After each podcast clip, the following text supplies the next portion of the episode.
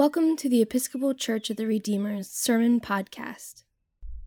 The readings appointed for this sermon are from the book of Daniel, chapter 7, verse 9 through 10, the book of Revelation, chapter 1, verse 4b through 8, the Gospel according to John, chapter 18, verse 33 through 37, and Psalm 93. Good morning. It's nice of you to be here on such a rainy day. Well, in spite of the fact that the Advent wreaths are held up in shipment, Advent will begin next Sunday. And of course, as you all know, Thanksgiving is this Thursday. But hold the turkey. Let's focus. Today is Christ the King Sunday. And we'll, we, we will be baptizing Rollo William Rumble very shortly, welcoming him into the Jesus movement and our community of believers. Now, it's be a new beginning for him, a new beginning. But in the Old Testament reading that Kathy read, Daniel describes the end times, the end times. God is sitting on a fiery throne, examining our record books and, and also rendering judgment. Then in Psalm 93, that the choir so beautifully sang, describes the reign of God controlling the powers of chaos, which are depicted as a stormy sea. We can depend on and trust in God. Then in Revelation, that Andrew read, but as well as in Daniel, Jesus, who loves and free, who loves us and frees us, comes in riding on these clouds of heaven for the last judgment, the last judgment. But thankfully, Jesus is the beginning and the end of all things. However, John's gospel reading jerks our heads out of those clouds and brings us back down to earth. In fact, it's the last day of Jesus' earthly life. Now, there were happier times. At the beginning of Jesus' ministry, he was baptized too. But this is a dark day, a dark time. The Jewish authorities in Jerusalem consider Jesus a threat because he claims to be the Messiah. And well, gosh, he's acting like one and he's got quite the following. He is betrayed, arrested, and tried in a kangaroo court. Then he's handed over to the Roman authorities for punishment. And the Jewish authorities lobby heavily for his execution because they want him dead, D E A D, dead and it is not lawful for them to put anyone to death, they say. They want the Romans to do it. In today's gospel reading, Jesus is brought before Pontius Pilate, who is the Roman governor. Now, Messiah means, as we many of us know, the anointed one. In Greek, the Christ, or king, I guess. I prefer sovereign, if you will. So they have an interesting conversation. Pilate asks Jesus, Are you the king of the Jews? And Jesus so artfully deflects, My kingdom is not from this world. Then Pilate jumps on that, saying, So you are a king. Now everyone is listening very intently. The reason for the somber reading today is because of what Jesus says next. He kind of like comes out. He declares publicly to the entire world what he previously only shared with his disciples. Jesus says, You say that I am king. For this I was born, for this I came into the world, to testify to the truth. Everyone who belongs to the truth listens to my voice. Well, Pilate continues to be a great straight man.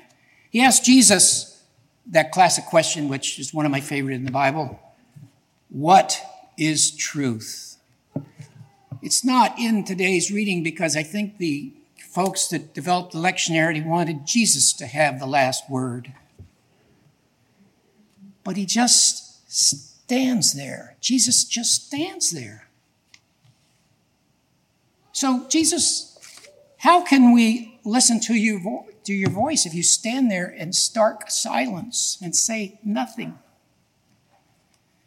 Jesus is getting the last word by saying absolutely nothing. Saying nothing sometimes says the most. Emily Dickinson said that. Jesus just stands there. Can you get your head around that? In silence. God in silence waits. And that is because Jesus, the person, Jesus, who is the Word, is the truth.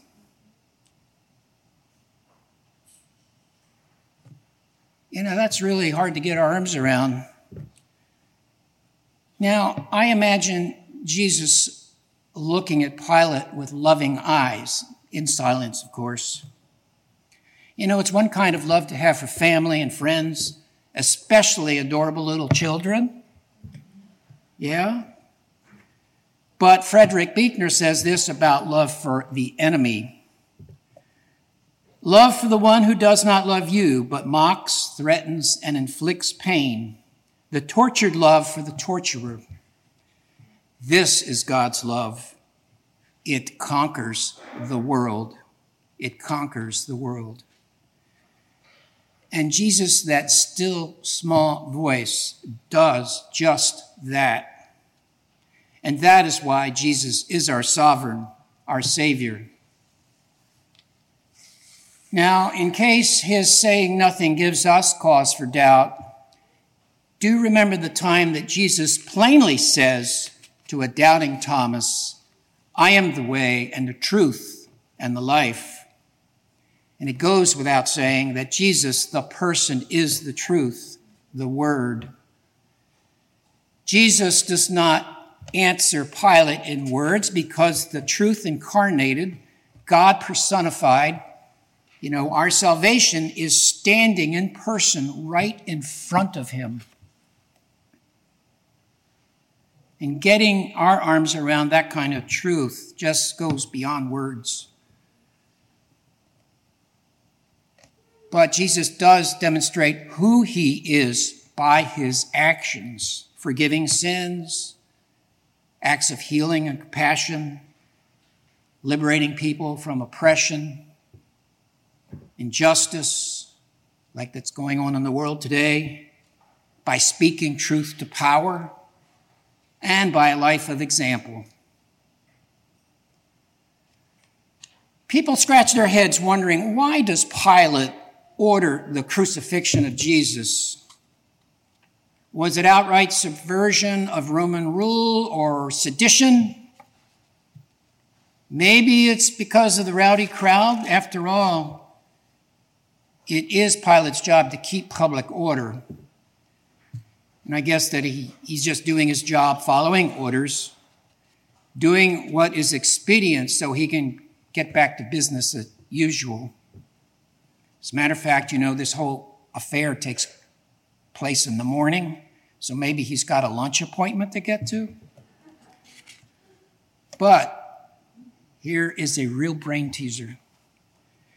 To the chagrin of the Jewish authorities, establishment, Pilate orders this to be inscribed on the cross of Jesus. These prophetic words This is the King of the Jews. So is he taking a shot at the Jewish establishment? Is he mocking Jesus? But, you know, maybe, maybe he's hedging his bets, hedging his doubts. You know, while he was sitting there on the judgment seat in the Gospel of John, his wife, who was venerated in the Eastern Church as Saint Procula, sent word to him Have nothing to do with that innocent man, for today I have suffered a great deal because of a dream about him. Well, with all the fake news going on nowadays, Christ the Sovereign Sunday is a good time to pause and to ask ourselves, what is truth? Now, here is one kind of unsettling truth God is compelled to make things right at the end, at the final, last judgment. That is scary. Now, as Bishop Smith so eloquently put it in his address to the diocesan convention Saturday a week ago, when we get there, God will ask us, Where are the others? Where are the others? and you know what? No doubt God will be asking the others the same question. Salvation happens as community. We are all saved together, or we are saved not at all. It's solidarity, my friends, solidarity. And the good news is that Jesus, the Christ, our sovereign, reigns in grace and rules with mercy. Thank God. And Jesus teaches us that life is made in love, for love, to be loved. And we are to do this in beloved community. And telling the truth is basic to doing just that. And we learn the truth by following Jesus, as Jesus asked us to do by listening to his voice. The Great Commission is one of the last things that the resurrected Jesus told the disciples on that mountain. He said, Go therefore and make disciples of all nations, baptizing them in the name of the Father and of the Son and of the Holy Spirit, and teaching them to obey everything that I have commanded you. Well, this morning we are joyfully baptizing Rollo William Rumbold and welcoming him into this household of God. Hallelujah! Rollo, I am really excited for you and for us. I really am. But, by the way, Jesus, to tell you the truth, I'm not sure that being saved altogether or not at all sounds like a very good idea to me. I'm not sure, Jesus. It sounds like my fate depends on the fate of others, and the fate of others depends on me. I mean to say, Jesus, we are all struggling a lot these days already. Living in this day and age ain't easy. Each one of us carries our own personal cross of pain and suffering. And it's made all the worse by this, this pandemic. And the other thing about the pandemic, we're having a pandemic of fear and anger going on. But Jesus, I guess that we are all in the same boat, together, this boat, traveling the voyage of life from, from cradle to grave. Now, Jesus, today's baptism is very comforting and reassuring to me, gives me hope that we can rely on and count on you, God, and, and on each other, to reach out and to help someone in need, throw a lifeline, a lifesaver. That on our voyage to the grave.